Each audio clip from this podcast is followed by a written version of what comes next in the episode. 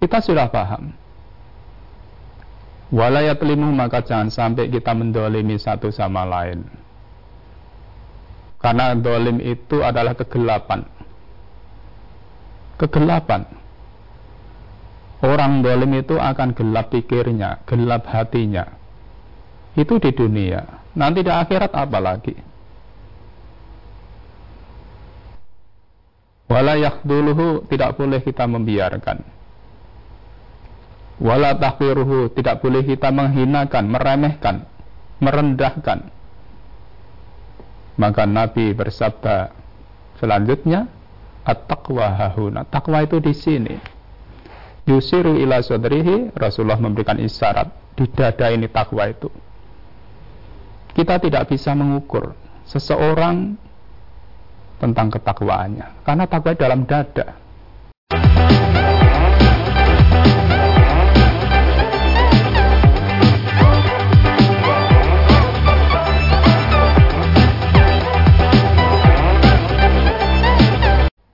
Yang saya cintai, yang saya hormati. Syukur Alhamdulillah Alamin. Allah senantiasa curahkan anugerah pada kita. Sehingga pagi ini kita mengawali aktivitas kita dalam keadaan sehat walafiat. Saudaraku, pagi ini kita membicarakan Islam cinta persahabatan dan persatuan. Dan Islam membenci perselisihan yang menyebabkan perpecahan dan permusuhan. Allah Subhanahu wa taala mendidik pada hambanya dengan firman yang sudah sangat populer. A'udzu billahi minasyaitonir rajim. Lau anfaqta ma fil ardi jami'an ma alafta baina qulubihim walakin Allah alafa bainahum. Lau amfakta mafil art. Lau di sini karfu sarpiyah. Seandainya seandainya kamu Muhammad menginfakkan, membelanjakan semua yang ada di bumi ini untuk mempersatukan hati manusia tidak akan bisa tidak akan bisa.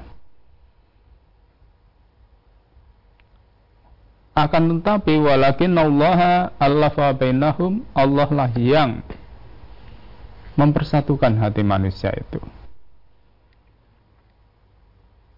Maka dari ayat ini kita mengetahui bahwa persatuan kerukunan itu adalah anugerah dari Allah SWT persahabatan itu anugerah dari Allah SWT.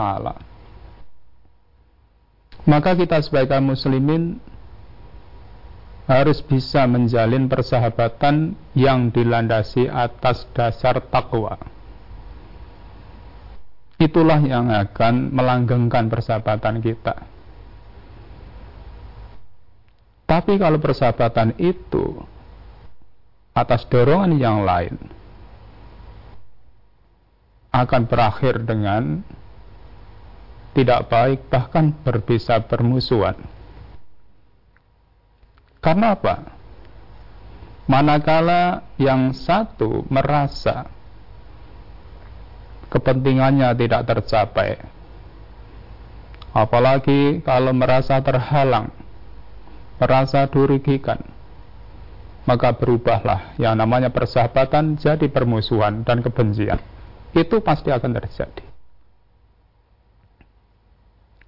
Saudaraku, maka untuk menjaga persahabatan, menjaga kerukunan, Nabi kita Muhammad Sallallahu Alaihi Wasallam memberikan didikan pada umatnya. Dan ini juga sudah sangat populer Beliau menyebutkan Iyakum wadhanna Jauhkanlah dirimu dari prasangka buruk Kalau orang sudah prasangka buruk itu tidak akan ada kebaikannya sama sekali. Fainal donna aktabul hadis karena prasangka buruk itu sedusta-dusta omongan hati. Maka kalau orang itu sudah berprasangka buruk pada seseorang, maka seseorang itu dipandang tidak pernah akan ada kebaikannya. Bicara salah, berbuat salah. Karena yang ada dalam hatinya sudah prasangka buruk. Maka kita naudzubillah mari kita jauhkan diri kita dari prasangka buruk ini. Itu kejahatan yang luar biasa. Dan itu awal dari perpecahan, awal dari permusuhan.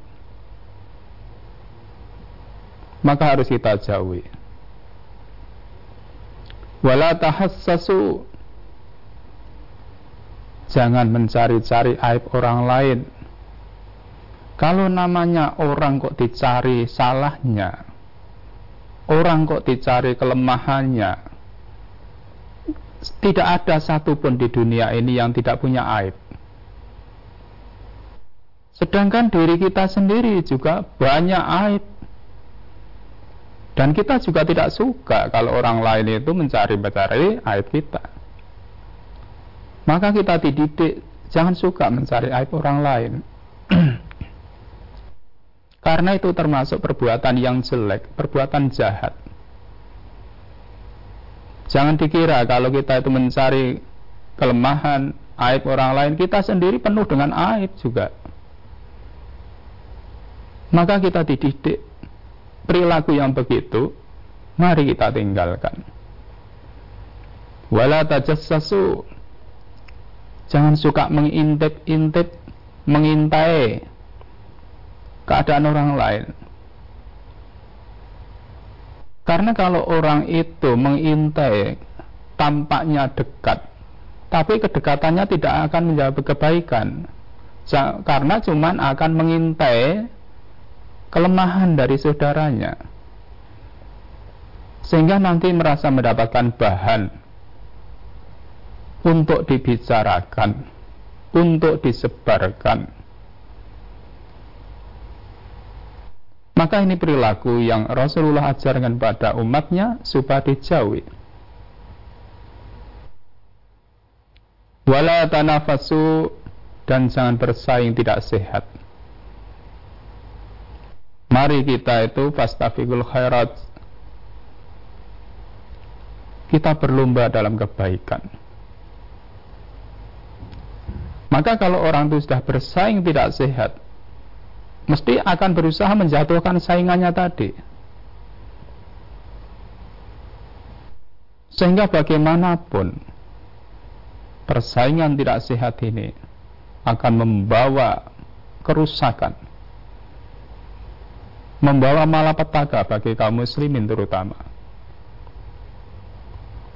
Maka mari kita itu diajarkan fastabikul khairat. Karena kita masing-masing diajarkan untuk memperbanyak amal soleh, memperbanyak kebaikan dengan melakukan apa yang bisa kita kerjakan menurut bidang kita masing-masing. Wala tahassatu dan jangan saling mendengki. Dengki itu luar biasa. Dengki itu merasa kalau orang lain mendapatkan kebaikan kita tidak suka. Namun jadi suka kalau kebaikan dari orang lain itu hilang atau pindah pada dirinya. Naudzubillah min dalik. Dan kita sudah sama-sama mengerti bahwa dengki itu bisa menghancurkan kebaikan kita. Maka mari kita bersihkan hati kita dari kedengkian. Naudzubillah kedengkian itu luar biasa kejahatannya. Sampai Allah sendiri menuntunkan pada hambanya untuk mohon perlindungan dari sifat dengki dan dari orang yang menjalankan kedengkianan. Orang yang menjalankan kedengkiannya dalam surat Al-Falaq itu kan kita juga sudah membaca. Hanya Allah yang akan bisa melindungi kedengkian itu karena di dalam hati orang tidak mengerti. Apakah orang yang tertawa di depan saya ini orang baik dengan saya atau tidak kita nggak ngerti. Saudaraku, maka mari kita bersihkan hati kita dari kedengkian. Tidak akan membawa keuntungan apa-apa. Ini perlu kita sadari. Wala tabaghadu Jangan saling benci membenci, bermusuhan. Kalau kita orang Islam diajarkan benci karena Allah, cinta karena Allah. Karena kalau kita benci pada seorang hanya karena tidak sama dengan saya, kita benci dengan seorang karena hanya karena tidak cocok dengan saya, itu termasuk perilaku dolim. Perilaku dolim. Padahal di dunia ini tidak ada orang yang akan selalu sama satu dengan yang lain. Mungkin suatu saat bisa sama, tapi suatu saat bisa berbeda. Maka jangan sampai kita punya sifat kebencian pada sesama kaum muslimin, saudara seiman, sehingga akan menimbulkan permusuhan. Kemudian kita dihasung, dihimbau, wa kunu ibadallahi ikhwanan, jadilah kamu hamba yang bersaudara. Saudaraku, tentu kita juga sudah memahami al-muslimu akhul muslim. Itu semuanya kita sudah paham itu. Kita sudah paham. Walayat limu maka jangan sampai kita mendolimi satu sama lain. Karena dolim itu adalah kegelapan. Kegelapan. Orang dolim itu akan gelap pikirnya, gelap hatinya. Itu di dunia. Nanti di akhirat apa lagi? Walayak duluhu tidak boleh kita membiarkan. Wala tahfiruhu tidak boleh kita menghinakan, meremehkan, merendahkan maka Nabi bersabda selanjutnya, at-taqwa hahuna. Takwa itu di sini. Yusiru ila sodrihi, Rasulullah memberikan isyarat di dada ini takwa itu. Kita tidak bisa mengukur seseorang tentang ketakwaannya karena takwa dalam dada. Maka ini menjadi didikan pada kita.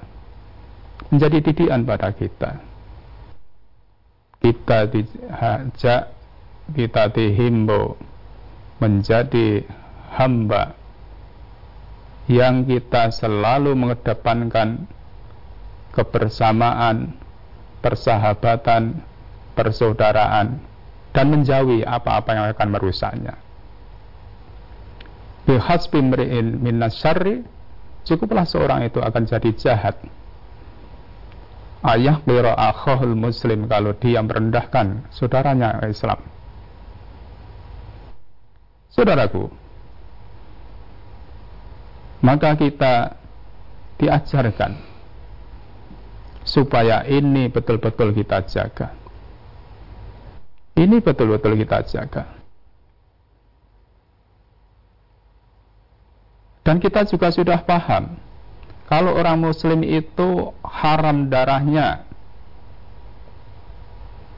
haram kehormatannya, haram harta bendanya, maka kita tidak boleh mengganggu.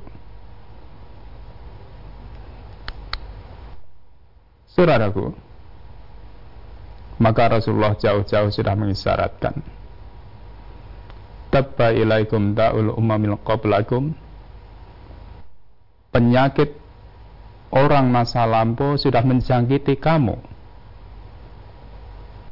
Ini Rasulullah.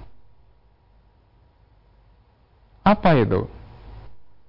Al-hasadu wal bagda'u yaitu kedengkian dan permusuhan, kebencian satu sama lain. Iyal loh, padahal itu pencukur. Itu pencukur. La aqulu syar. Saya tidak mengatakan Rasulullah di sini bahwa itu mencukur rambut walakin tahliquddin akan tapi mencukur agama. Kadang kala orang agamanya sudah tidak ada tapi masih merasa beragama. Padahal kedengkian, permusuhan sangat mendominasi di dalam hatinya. Mungkin seorang masih merasa saya ini orang beragama yang taat. Padahal agama sudah hilang dari dirinya. Maka na'udzubillah min dalik.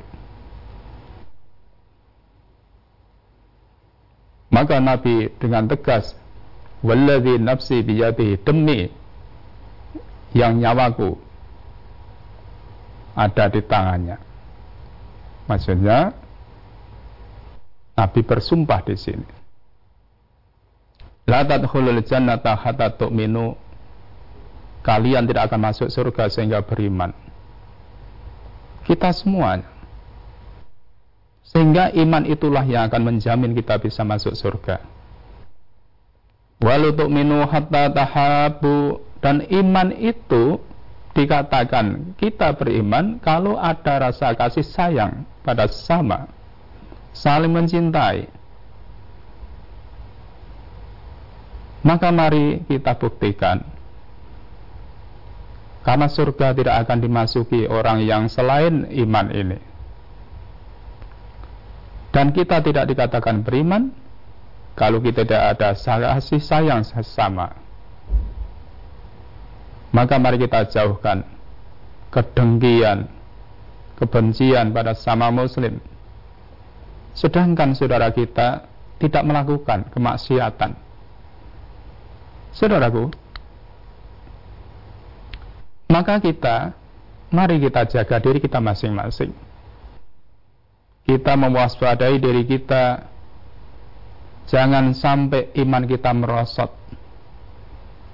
Kalau iman merosot itu akan mengakibatkan hilangnya keseimbangan.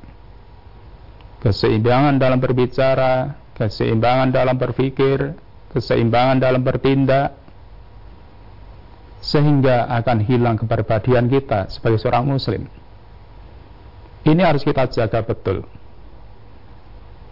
kita waspada pada sesama umat Islam. Kita jaga ukhuwah Islamiyah kita. Kita jaga persaudaraan kita. Boleh kita berbeda pendapat. Boleh kita berbeda paham. Mungkin beda yang lain. Tetapi jangan sampai ini menjadikan putus persaudaraan kita sama muslim. Yang akan merusak kasih sayang sesama muslim sehingga persatuan, kesatuan, persahabatan kita sama muslim itu akan rusak. Dan ini semuanya akan menguntungkan pihak pihak-pihak yang memang berkendak kaum muslim itu tidak bersatu. Maka jangan diberi kesempatan. Yang akan gembira memang orang-orang yang tidak suka pada Islam menginginkan umat Islam itu berpecah belah. Nah ini kita harus waspada. Maka kita sama muslim, mari kita jaga. Maka boleh kita berbeda pendapat, berbeda paham, atau beda apa. Tapi selama kita itu, saudara kita itu, rukun imannya enam, rukun Islamnya lima, kiblatnya Ka'bah sholat lima waktu itu kiblatnya Ka'bah. Itu saudara kita. Itu saudara kita kemudian juga waspada usaha-usaha dari luar yang sengaja menghasut sengaja ingin merusak persatuan dan kesatuan kaum muslimin sehingga akan dimanfaatkan oleh mereka yang akan memicu kerusuhan, kekacauan antara umat sendiri.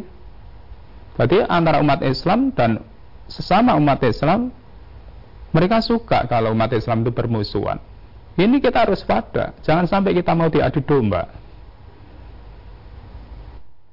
Karena yang akhirnya kita akan kembali pada kekafiran, kejahilian, kita tidak merasa. Wong Quran dan hadisnya mengatakan, mengajarkan kita supaya rukun, bersatu, kompak, bersama. Lah kita melakukan perilaku-perilaku kekafiran, kejahilian, apa itu? Suka perpecahan dan permusuhan. Dan itulah yang diharapkan oleh musuh-musuh Islam. Saudaraku, maka semoga kita bisa mengamalkan untuk diri kita sendiri. Kita mulai dari keluarga kita, rumah tangga kita, dan kita sesama kaum muslimin di mana pun berada. Mari kita jaga betul-betul persaudaraan kita, kita jaga betul apa yang akan menjadikan rusaknya persaudaraan kita, kita hindari. Insya Allah dengan begitu, semoga kita diridhai oleh Allah Subhanahu wa taala. Begitulah saudaraku, Semoga bermanfaat untuk saya dan kita semuanya. Terima kasih. Ya. Baik pemirsa, kami harapkan Anda bisa bergabung bersama kami di line telepon 0271 6793000. SMS dan juga di WA kami di 08 11 255 Namun sebelumnya kita akan simak beberapa informasi dalam rangkaian jeda pariwara berikut ini. Baik saudaraku pemirsa channel terpilih MTA TV di mana pun Anda berada, terima kasih Anda masih setia bersama kami, khususnya di program unggulan Fajar Hidayah pagi ini. Kesempatan pertama kami persilahkan di line telepon 02716793.000 untuk bisa bergabung.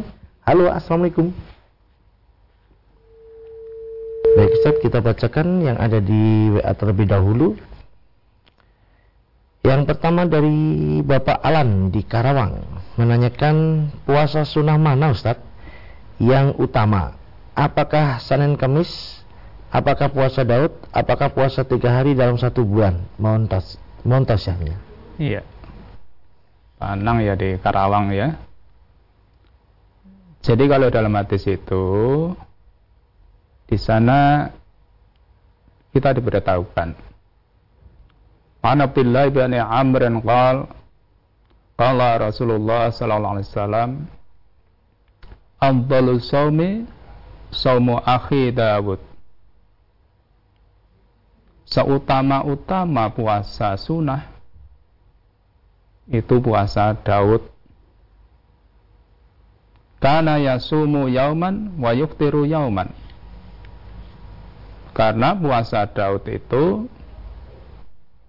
buka sehari puasa sehari. Tadi diselang. Wala yafiru idza laqa. Itu hadis selanjutnya tadi ya. Jadi kalau kita ingin berpuasa yang lebih utama ya puasa Daud itu. Puasa Daud. Tidak ada yang lebih utama dari puasa Daud kalau puasa sunnah ya maka kalau kita menginginkan yang lebih utama ya puasa Daud kalau mampu ya. Itu yang lebih bagus. Namun kalau ingin puasa yang lain pun juga boleh. Ya boleh. Namun kalau mencari yang lebih utama puasa Daud. Begitu semoga bisa dipahami. Ya. Kami persilakan kembali di line telepon. Halo, Assalamualaikum. Baik, Ustaz kita lanjutkan. Pertanyaan berikutnya dari Ibu Siti di Kebumen. Yang pertama, Ustaz, hari ini adalah ayam Bid tetapi saya tetapi saya niatnya semalam. Kalau niat sekarang sah atau tidak, Ustaz? Saya masih karena saya masih hutang puasa Ramadan kemarin itu tiga hari atau bisakah niat ayam milpit digabung jadi satu dengan niat nyaur puasa Ramadan? Yang kedua, saya ikut investasi ke teman yang ikut sudah hampir 100 orang. Uang yang terkumpul juga hampir 1 miliar. Semacam koperasi simpan pinjam begitu Ustaz. Dia buka salon dan lain-lain tetapi sekarang teman saya jadi buronan banyak orang karena tidak bisa mengembalikan uang profit yang dia janjikan. Beberapa teman saya melaporkannya ke polisi untuk mempertanggungjawabkan perbuatannya dan berharap uang pokoknya bisa dikembalikan. Dan ada kabarnya dia dijual sama suaminya untuk menjadi PSK guna mencari uang untuk mengembalikan dana tersebut. Pertanyaannya, apakah jika uang itu kembali halal atau tidak karena dia mengembalikannya dengan cara menjual diri Ustaz. Apakah boleh saya terima atau tidak? Atau saya ikhlaskan saja dan menerima kalau ini merupakan takdir dari Allah yang terbaik buat saya. Padahal itu uang tabungan saya untuk bisa umroh, tapi malahan dibawa kabur sama teman saya itu. Sedangkan dia menonaktifkan HP-nya sehingga tidak bisa dihubungi kecuali dengan orang yang menekan dia untuk mengembalikan uang investasi tersebut. Karena dia sudah investasi lumayan besar. Mohon solusi terbaiknya Ustaz. Ya, yang pertama ya, Ibu ya, Ibu Men ya. Jadi kalau Ibu punya utang puasa Ramadan itu segera disaur berarti sahur. Ya utamakan nyaur puasanya dulu. Lah kebetulan ibu ini kan ya mubit ingin puasa sunnah. Ingat masih punya utang. Masih punya utang. Terus mau didobel tuh nggak ada. Tuntunannya nggak ada modal begitu itu maka kalau ibu ingin berpuasa sunnah, utangnya disaur dulu. Utangnya disaur dulu. Jangan sampai masih punya utang puasa wajib, belum disaur puasa sunnah. Diselesaikan dulu itu. Diselesaikan dulu. Lah kalau puasa sunnah itu niat pagi boleh puasa sunnah. Namun kalau double maunya puasa bid bisa untuk nyaur utang itu enggak ada. Tidak ada. Maka biasakan kita itu yang wajib diutamakan. Yang wajib diutamakan Maka yang begini ini perlu kita perhatikan. Ya. Kemudian yang kedua, ibu investasi tadi. Kenapa yang begitu itu? Itu bukan yang pertama kali, sudah sering terjadi di layar kaca, di televisi, sering terjadi. Kenapa kita nggak bisa mengambil pelajaran apa yang sering kita lihat? Lah kita kita ini kadangkala yang sembrono, mudah percaya pada janji-janji yang menggiurkan. Lah kalau kita ini ingin menabung, ya tabung saja di bank syariah. Atau ditabung tempat-tempat yang aman, yang syariah di situ. Apalagi mau digunakan untuk umroh kok untuk begitu, nggak mungkin itu akan kembali nggak mungkin akan kembali. Dan itu kasus itu bukan yang pertama dan kedua. Sudah banyak kasus yang begitu itu. Dan tidak akan kembali itu. Yakinlah tidak akan kembali. Apalagi sampai terjadi itu tadi sebagaimana yang dikabarkan tadi. Itu kan azab itu akhirnya. Nggak mungkin akan menyelesaikan suatu masalah dengan cara-cara maksiat itu nggak mungkin maka rela atau tidak rela uang tidak akan kembali kok itu tidak akan kembali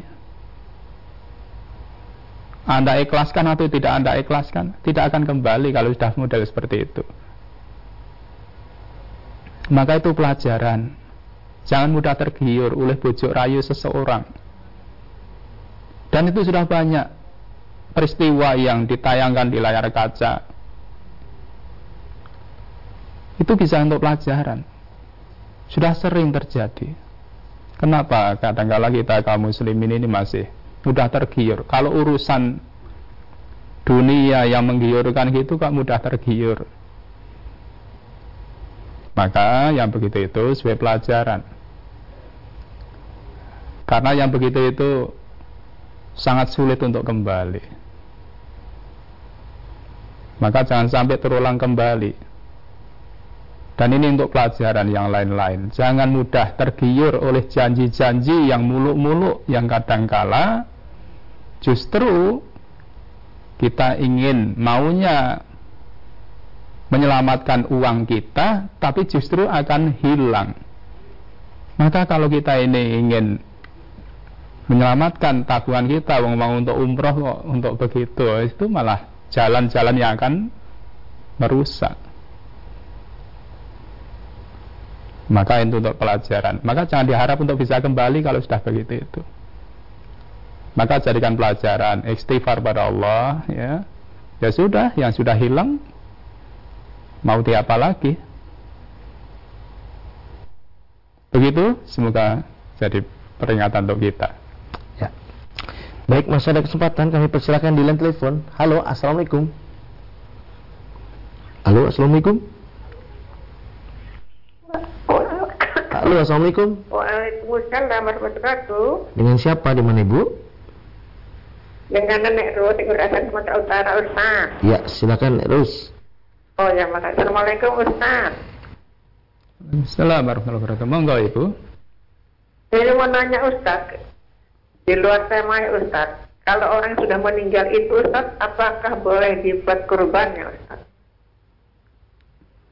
Hanya itu Ustaz, terima kasih jawabannya. Assalamualaikum warahmatullahi wabarakatuh. Waalaikumsalam warahmatullahi wabarakatuh. Jadi Ibu ya, jadi kalau orang yang beramal itu bagi yang masih hidup,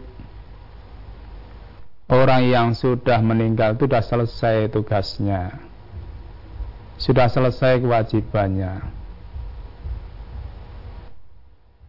Maka kalau beribadah itu apa pun itu bagi yang hidup. Bagi yang hidup. Maka jangan dipikir seperti di dunia ini. Jangan dipikir seperti di dunia ini. Karena bagi orang yang sudah meninggal itu tinggal memetik hasil apa yang dikerjakan ketika masih hidup kulun nafsin bima kasabat rohina. Maka kalau mau berkorban, ya korban saja untuk yang hidup. Yang sudah wafat sudah selesai tugasnya. Maka kita-kita ini mumpung masih diberi kesempatan oleh Allah SWT untuk bisa beribadah baik itu nusuk atau ibadah yang lain Mari kalau kita bisa jangan sampai tidak melakukan. Lah kalau yang sudah meninggal itu sudah selesai tugasnya. Maka kita-kita tidak perlu begitu itu ya. Begitu Ibu, semoga bisa dipaham. Ya. Dari line SMS berikutnya, pertanyaan dari Bapak Enceng di Majalengka.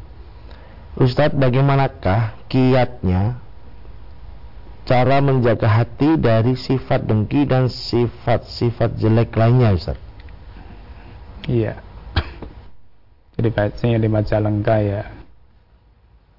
Jadi kita menjaga hati dari sifat dengki dan sifat jelek yang lain.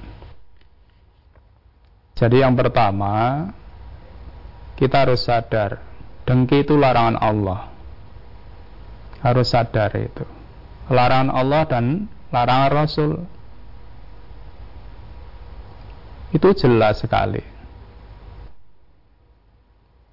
maka itu kalau kita ada sifat dengki berarti melanggar melanggar larangan itu. Dan itu pasti dosa. Itu yang pertama. Kita harus sadar itu larangan agama. Yang kedua, namanya dengki. Itu seolah-olah kita tidak, tidak ridho. Allah memberikan sesuatu, nikmat, anugerah, kurnia pada orang lain. Lah kita punya hak apa? Allah akan memberikan rezeki, memberikan kurnia, anugerah pada orang lain menurut kehendak Allah. Kenapa kita nggak rela? Kita kenapa kita nggak rela? Itu kan sifat yang mestinya tidak ada. Kita nggak rela Allah memberikan sesuatu nikmat anugerah pada orang lain. Lah apa hak kita? Kita ini siapa? Maka jangan sampai kita itu ada sifat dengki.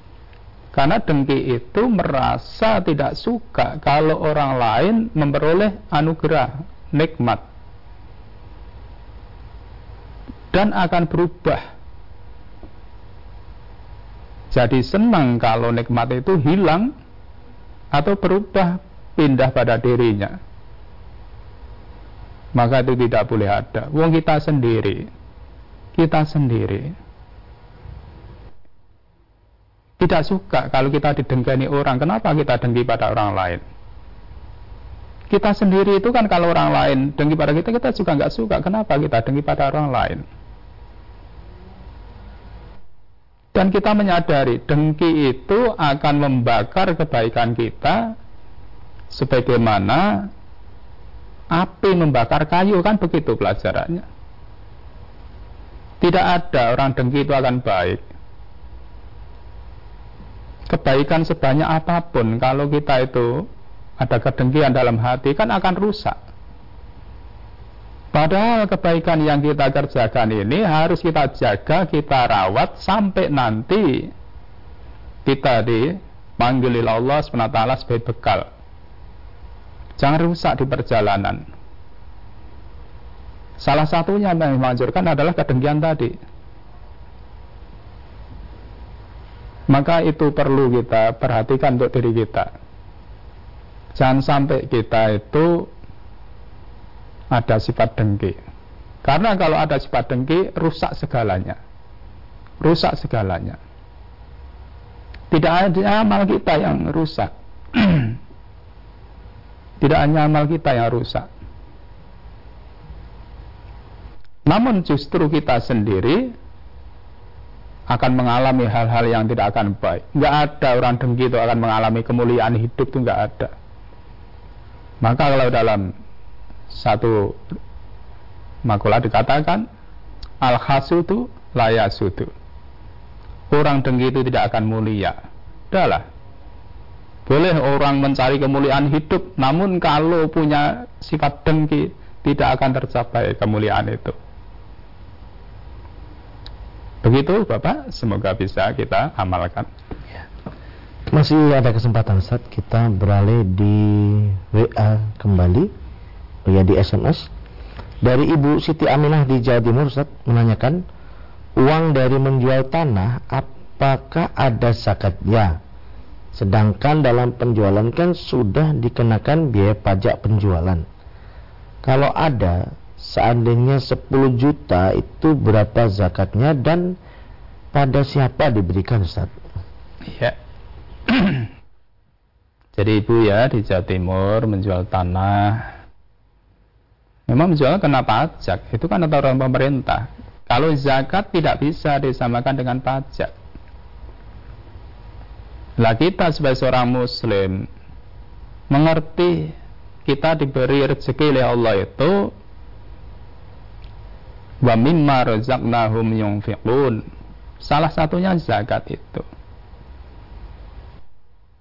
Maka zakat itu kalau untuk mudahnya menghitung setiap satu juta kan 25 ribu nah, tinggal mengalihkan kalau 10 juta ya tinggal dikalikan 25 ribu kali 10 Itu zakat karena untuk zakat itu urusannya dengan kesucian harta kita, biar harta kita berkah, bersih, tidak ketutan, tidak tercampur dengan yang tidak halal. Karena zakat itu kalau kita makan, kita pakai tidak halal. Sesuatu yang tidak halal tidak akan membawa berkah dalam kehidupan ini. Bahkan akan membawa kerusakan. Itu masalah zakat. Kemudian diserahkan ke siapa? Ya di masjid. Nah, di masjid mesti ditulisi ini zakat. Mestinya kan takmir masjid mengerti zakat itu sasarannya ke siapa. Sasarannya ke siapa? sasarannya pada 8 asnaf itu nggak boleh keluar dari itu atau pada yang lain yang mengerti tentang urusan zakat. Begitu itu semoga bisa dipahami. Ya. Baik Ustaz, sekiranya sudah di penghujung perjumpaan kali ini, ada yang bisa disampaikan sebagai nasihat, silakan Ustaz. Ya, saudaraku, pendengar Bang Bapesa di mana pun berada, yang saya cintai, yang saya hormati, jadi betul kita menyadari bahwa persahabatan, persatuan, kesatuan itulah yang dicintai oleh Islam. Namun perpecahan, perselisihan itu dibenci oleh Islam. Maka mari kita menjaga sesuatu yang dicintai oleh Islam. Dan itulah yang akan membawa kebaikan untuk kita baik secara pribadi, dalam rumah tangga, dan kita sebagai umat. Karena kalau umat Islam ini berpecah belah, yang diuntungkan orang yang di luar, maka kita jangan mau diadu domba. Kita harus waspada. Maka untuk itu, mari kita betul-betul waspada pada diri kita sendiri. Jangan sampai iman kita merosot sehingga mudah diadu domba. Kita hilang keseimbangan dalam kehidupan ini. Sehingga tidak bisa berpikir jernih, mana yang menguntungkan, mana yang merugikan. Karena nanti hanya mengejar kepuasan pribadi tanpa memperhatikan dampak dari perselisihan itu akan membawa pada kehancuran. Dan itu akan rugi semuanya. Akan rugi semuanya. Maka mudah-mudahan kita betul-betul terus kita jaga namanya kebersamaan kita sebagai orang muslim walaupun berbeda pendapat berbeda paham atau yang lain-lain tapi kita saudara. Mari kita yang betul-betul bisa dikerjakan secara bersama, ya kita kerjakan bersama. Yang mungkin tidak bisa dikerjakan bersama, ya kita kerjakan sendiri-sendiri. Lana maluna walakum amalukum. Kita saling menghormati. Namun kita tetap saudara. Kita tetap satu. Sehingga dengan begitu, kaum muslimin ini akan tetap kuat karena dengan kebersamaan dan persatuan itu. Dan kaum muslimin akan hancur dan berantakan kalau kebersamaan, kerukunan, persahabatan ini sudah bercerai-berai. Itu mudah dikoyak-koyak oleh musuh-musuhnya. Begitu saudaraku, semoga kita bisa mengamalkan. Terima kasih. Ya. Kami sampaikan terima kasih atas pelajarannya Ustaz. Assalamualaikum warahmatullahi wabarakatuh. Waalaikumsalam warahmatullahi wabarakatuh.